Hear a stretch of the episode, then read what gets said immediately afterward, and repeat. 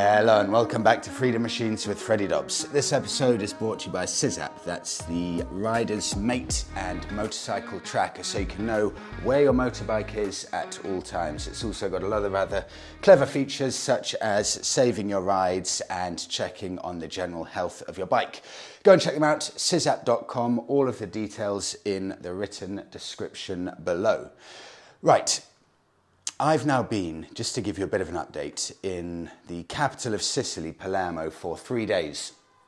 And it's been an interesting experience just getting used to Italian drivers because once you get further south in Rome, things change noticeably. I've, I've never seen aggression and tooting and. Uh, a lack of following the rules of the road like I have here in southern Italy. It's quite an experience, and you do have to change how you drive here because if you try and drive a ride here with uh, any kind of just level of respect, okay, you go out, letting people go out, it doesn't work here. You've got to push your way out and fight for every single inch of space to get anywhere at all here getting used to it, but it definitely takes a bit of adjusting and acclimatizing. I can't believe it. When we were driving down, it took about six days from England down to, uh, to Sicily. We stopped off overnight in Lake Como, and I completely overlooked the fact that the Moto Guzzi headquarters is on the banks of Lake Como. I need to see if we've got enough time on the way back because that was a huge opportunity missed by me. And just being there on the banks of Lake Como, where we stayed for a night, you can, you can understand where the, the beauty of the Moto Guzzi motorbikes come from because it is such a stunningly classy part of the world there. To be making and designing motorbikes, and they are genuinely made and designed there on the banks of Lake Como you can see how they get their inspiration every day to make such classy bikes. It all makes complete sense when you actually see it there. So I, I don't know if I'm going to have time on the way back. I think probably not. But it makes me really genuinely want to go down and check out the setup, hopefully within the next year or so. And Moto Guzzi have a new bike coming out. I don't know when it's actually coming to the UK, but it looks like it's either imminent or it's now out in Italy, and that's the V100. That's the sports tourer looking bike, and it is a real work of art. I think that characterful V twin is now a water cooled engine, but it's just the most stunningly unique design bike. A bit like the V85 TT, that's an adventure bike, but completely different to all of the other adventure bikes out, out there now. And this V100, you know, they go their own way with the sports tourers as well. I'll just see because I brought out a few special editions. I'll see if I can find any specs here. Looks like it's going to have a bit more horsepower than I thought 115 horsepower. I think that's compared to the 76 horsepower in the V85 TT. That is a gigantic jump, and that slightly changes the way I think about this V100 because a lot of people would say for the V85, maybe it's slightly on the, the underpowered side of things when you look at it compared to some of the competition. But 115 horsepower from the V100, now that is a completely different proposition. I cannot wait to test that out, but certainly looks wise, it's just a stunningly good, stunningly good looking motorbike. Well, it is here in Palermo right now, a, a Saturday morning. Once we got here, just to kind of rewind a bit, I I wasn't sure on the crime rates here in Sicily because I've had a few mixed reviews. So I had to go and put my bike down in in a bit of a lockup, about a five minute walk away. Um, and it's funny you know, the difference living in a house or living in an apartment and what it does for, you know, general motorbike maintenance. Because I'm right here now in the center of Palermo, the capital of Sicily, and I've parked the motorbike up about five minutes walk away. And, you know, I've lived in a house before, briefly for about a year, um, in, my, in my adult life, of course. And I remember when I lived in the house, I'd always loved going downstairs, especially at the weekend, not even specifically to ride the bike, but just to, to look at it, to tinker with it, to clean it. you know, maybe to learn how to do one specific thing on it, maybe, you know, learn how to, to change the brake pads. So I buy some 20 pound brake pads, and if I've got a Saturday morning free, go downstairs, take off the old brake pads, and put the new ones in, or put the new ones on, just to, to learn how to do it. And it was fun. Because I lived in a house and the garage was just a, five steps away from the back garden. So it's a great way, just, you know, you don't have to go down 10 flights of, uh, or 10 10 floors, go downstairs, and then walk across to the bike. You know, all this stuff, maintenance wise, it's much, much harder when you live in an apartment. When you've got a garage you've got your bikes parked there, you've got your tools all perfectly laid out, it's much, much easier. Whereas if you live in an apartment, you've got to think, okay, right, I need this tool and I will probably need that and that, and then I need to go and find somewhere where I can work on the bike and not be too overlooked. It completely changes how how you look at maintenance and even cleaning and things like that. So a lot of the time I think when we when we get back from Europe, just weighing up the pros and cons of getting a house or an apartment, I do get the appeal of being able to have your motorbikes and all of the tools laid out in a nice space because a lot of the enjoyment of biking is this tinkering. Speaking of tinkering, the character you get from that, you know, working on the bike, changing the oil, the air filter. This is all encompassed in petrol powered motorbikes. It's the character that comes with it. Of course, we're going to be losing some of that when we switch over to electric. I got a very interesting email, and I'm so, so sorry. I completely forgot to save your name, but this is. Uh, I really found this interesting about uh, an EV perspective from someone who is not keen on the idea of EVs. There are a lot of interesting points raised here, so I'm going to read the entire thing. Have a listen to this. Hi, Freddie. I'd like to share my thoughts with you on your recent comments about the electric vehicle charging network. Straight off the bat, I'll put my cards on the table. I've got no interest in EV for many reasons. Firstly, the mining and processing of a finite resource often in horrendous conditions for the workers, so it's simply replacing one horrible polluting industry with another. The fact that the bulk of the battery materials and minerals are located in countries that we really should be trying to avoid being reliant upon for any essential part of our society and prosperity. Until we have a widespread nuclear network of power stations, these vehicles are being charged by fossil fuel power far, far from the carbon neutral, clean utopia some would have you believe. And then my main reason for resistance. For me, a car or motorbike is defined by its power plant. That's why a V8 speaks to the soul. Or why bikes, whether they're a thumper, a V-twin, a howling 600cc four-cylinder, or a two-stroke, have a personality and their own loyal band of enthusiasts. And I love them all. So that's my stance on EVs. This is my position on the EV network. Now, I just want to butt in here. I haven't really appreciated this side of things before that this gentleman's about to put over from his point of view, and it's something that uh, that's quite eye-opening, and I do agree with it, and it's an interesting point of view here. So I continue. The government should have no involvement at all in the development of a charging network. See, when I just heard this, this gentleman writing in, I thought, what? Well, of course they do. the government has to be the one pushing the growth of the network. They're the ones fining and, you know, they're, they're the ones putting all these fines in place, you know, raising the taxes for, for petrol and diesel and saying, look, if you don't buy petrol or diesel, we're going to be doing X and Y and you won't be able to drive in this city and that city. But then I carried on reading. So, this is my position on the network. The government should have no involvement in the development of a charging network. None of the major parties stood for election on a platform of rushing in electric vehicles, and by doing that, rendering our existing infrastructure and vehicles obsolete and worthless. The only party that did that well, the only party that did have it as a mainstay was the Greens, and they got 2.5% of the vote and have one MP in the UK. So, there is zero mandate for this policy with the public. And if the government does pre- press ahead with this policy, they are spending our money, not theirs, doing it. Why should my taxes be used to fund a charging network so that, let's be honest, a bunch of well off soccer mums can, can feel good about themselves while doing their school runs in their gigantic electric Mercedes GLAs?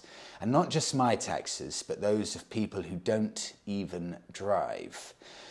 There may well be a role for EVs in the future, but I feel it's not going to be batteries. More likely hydrogen's fuel cells when the technology is more developed and it has to be and it has to happen organically when the demand is there and funded like any other consumer item i.e. paid for by the customer as you've already pointed out, it's disastrous when the government attempt to force through, uh, to force ill thought out policies on the electorate. Cheers, Freddie. This, this has, I'll be completely honest, slightly shifted my, my perspective on, on how, how we as people should, should look at EVs and the infrastructure. I'll be honest, I did think, well, the government are the ones pushing us to EV. Just like they pushed us to buy diesels a few years ago. They're pushing us to do it. So they should be the ones putting their hand in their pocket and getting this network set up.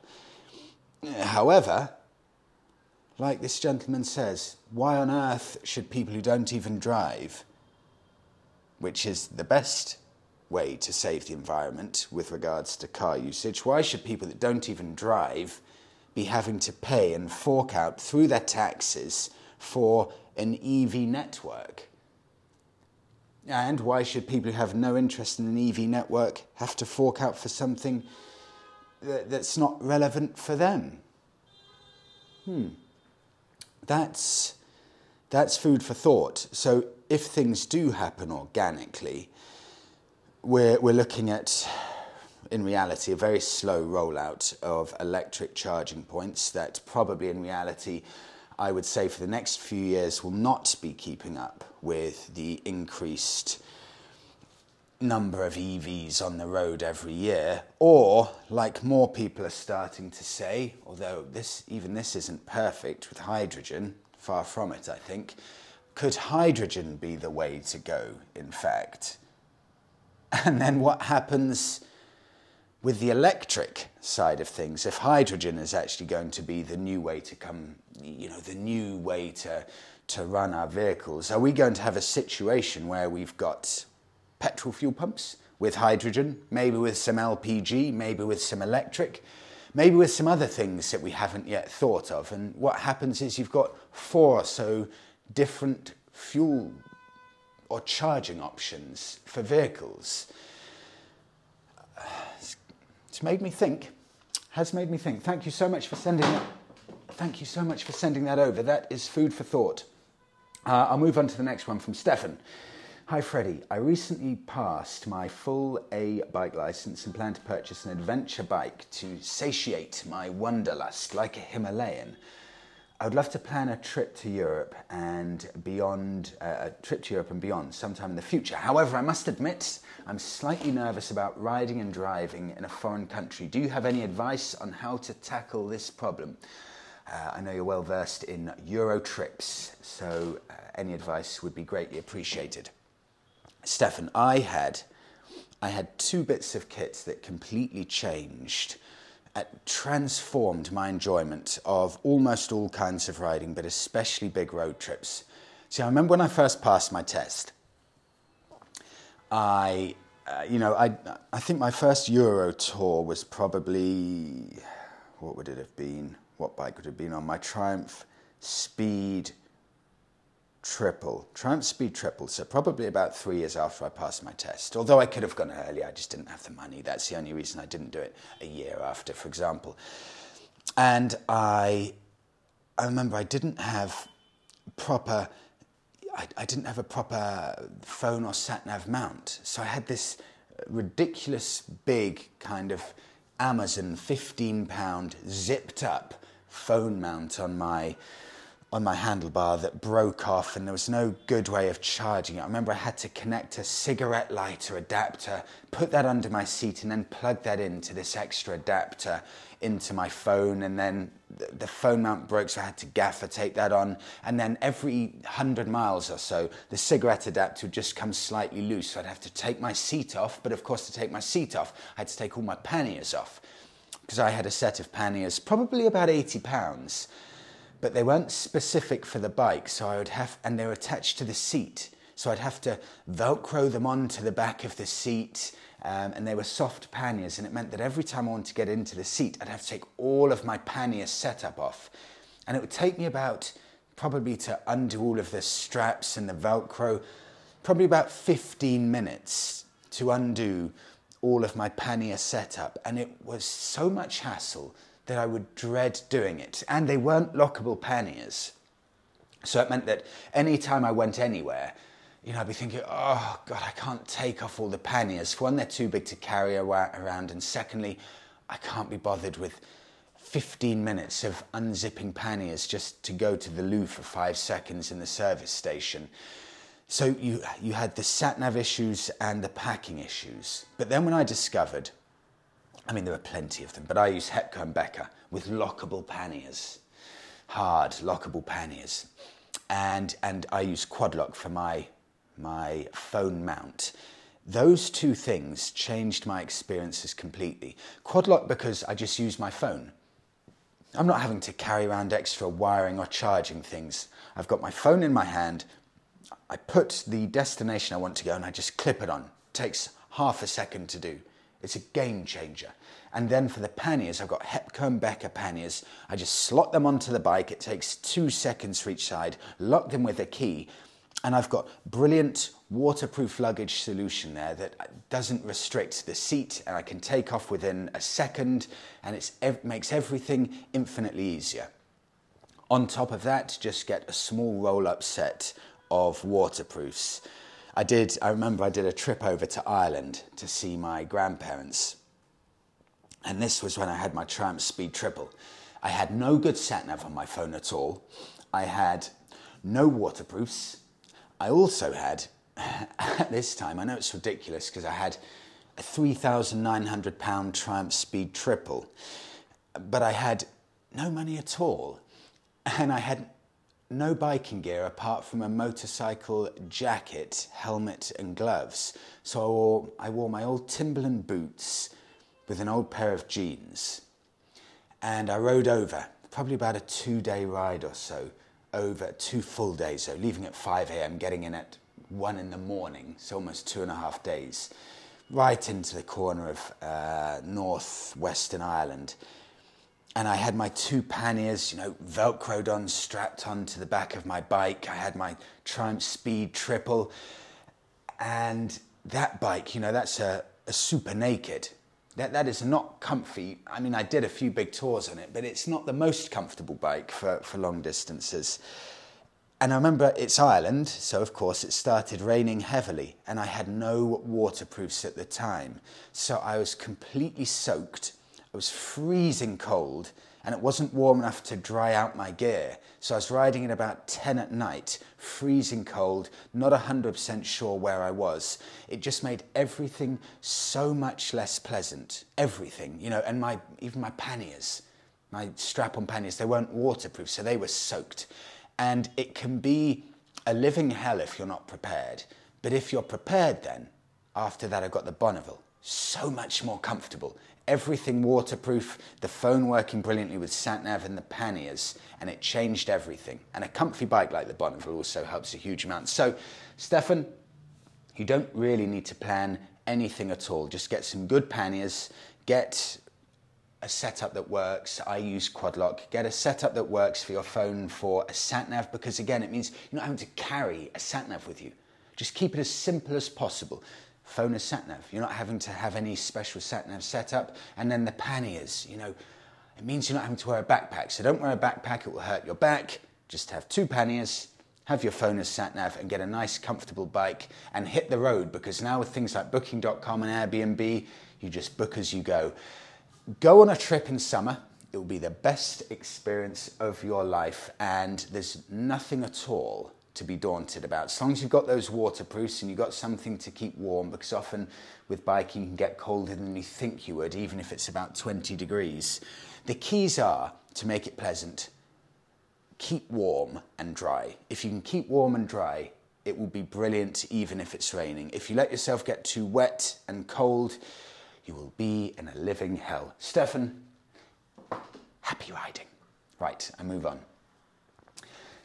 To a bike that, the predecessor at least, was probably, along with the Kawasaki I recently tested, the Z650 RS, the sweetest handling bike I've ever tried, one of my favourite all time bikes, and that is the Triumph Street Twin. The Triumph Street Twin. Sorry, I say that because I get confused. It's now been rebranded to the Triumph Speed Twin 900 as of as of every bike from 2023, so in a couple of months' time. And I think this is a, a tempting bike. I'm having a look at this on the Triumph website. It's £8,595 for this, for a brand new Triumph Speed Twin 900. And I think that's a very good price for a lovely looking bike. And you can do anything you want on this bike. The handling's sublime, it's quick enough to keep up with anything. You can go touring comfortably on it. So I was curious at eight and a half thousand, how much would it cost in reality for me to get this good value, beautiful looking bike, already so good looking that I really don't need to do much to it. But how much would it get for me to get this bike to where I want it to be with regards to a touring setup, but all genuine Triumph parts? You know, how much is it going to cost me to have the genuine parts on the bike so I know everything will be absolutely spot on? So, I'll have a look if I start now, the standard colour is, is black, but if I have a look, and I would love that matte ironstone, so that's £200 for example, then I need luggage. For me, that's now essential, and of course, I want the, the heritage looking luggage, so I will have one pannier, and of course, if I get a pannier at £200, I'm going to need a pannier rail at £88. I need another pannier on the other side, which is 200, and I need another set of, or another pannier rail as well. So I'm now from £8,595, I'm now already on £9,363. I have almost immediately increased the price by £800. Okay, so I've got the seat here at £300 wax cotton panniers. I mean, wax cotton panniers, stunning bits of art. Triumph do a very, very good job with this. Heated grips, extra power socket, and some lovely finishing touches, brush clutch plates, and a centre stand for servicing. But it takes the total to £10,400. And that, let's have a look, that's got to be close to the T120. Yeah, see, I'm just 900 pounds away from the Bonneville T120. You know, when you start adding these extras on, you realize that if you start adding too many on, you get very, very close to the next level of motorcycle up. And then you've got the, the decision to make. Do you get a fully kitted out, smaller version, of uh, of the the big bike in the sector, i.e. the T120, or do you spend a little bit more and get a T120 but with no extras on? Absolutely nothing. It's a really genuinely tough decision that. Right, I'll move on to the last bit uh, for this week's episode, and that is. I can't remember if I said it last week, but the Royal Enfield Hunter is coming out. Three and a half or three thousand eight hundred pounds, probably. And I just want to have a quick check here £3,800. Superb value for, uh, for a brand new bike. Really out of this world, incredible. And these bikes feel like proper good sized bikes. This is why I love the Royal Enfields because you know, when you buy these bikes, the classic 350 and stuff, you don't think, oh, you know, but it, it looks small. You know, no, they feel like proper sized bikes. So, what could I get if I'm looking at a bike and let's just say 500cc plus? So, 500cc is a minimum. And and I don't want it too old here because I think 2008 as the minimum. Is there anything I can get 2008 onwards with a minimum engine of 500cc? Anything that I think could compete or better that Royal Enfield Hunter at £3,800? I'm going to put the minimum price, let's see if I can find price here, at £3,500 to see to see if I can find something for a similar price with a slightly a, a bigger engine, but what is there that could compete with such a good bike that's brand new with the warranty, all of that style and everything it gives? And first off the bat, there's a Suzuki SV650. It's a good looking bike that comes in 2017, five years old, and that is three and a half thousand pounds. Then looking at here, next one, Ducati Monster 696 from 2009. That's a 13 year old bike, but just 13,000 miles on the clock, £3,500. A bike that always pops up in this kind of price range. 2008 Honda Shadow VT750. Three and a half thousand pounds. That's for 750cc bike. And another bike that always pops up. These great value, big size bikes. Kawasaki VN900 three and a half thousand pounds for 900cc cruiser bike. Ridiculously good value. I'll just do, I'll do two more because, oh, there's one that's come up here. Okay, so let's say your budget is £3,800 and you've got that hunter on your mind because it will be stress free riding and riding with style. But let's say you have a moment of, what should we call it, brilliance or insanity, or just think, you know what, i'm just going to do, I'm just going to go completely left field, absolutely left field here. Let's say I've got three and a half thousand pounds. What about an ex police R1200 RT? That is a colossal BMW what do we call it? Sports tourer bike with colossal panniers, 1200cc, 110 horsepower, from the Cotswolds in England, three and a half thousand pounds for that bike. And then you've got the old classic Royal Enfield Bullets coming in, 2019 models, the 500cc, and they're three and a half thousand pounds. I mean, that's fascinating. That the old Royal Enfields with the 500cc engine, the old Bullets, and I can tell you because I've ridden one, they are incredibly characterful and they are uh, almost as much fun as you could ever dream of having on a bike, but they are nowhere near as well built as the new Royal Enfields yet they're the same price at £3,600 as the new Hunter. That's how desirable these old Royal Enfields are getting. I mean, they will not win any awards for being well built bikes or reliable bikes or really, you know, good bikes at any one specific thing. They, they won't win any awards at all. Yet look at the prices. The prices of them are the same as the Royal Enfield Meteor, the Royal Enfield Hunter at about £3,800. Incredible, the Royal Enfield prices. They hold their value so well. Okay, right, I'll wrap it up there.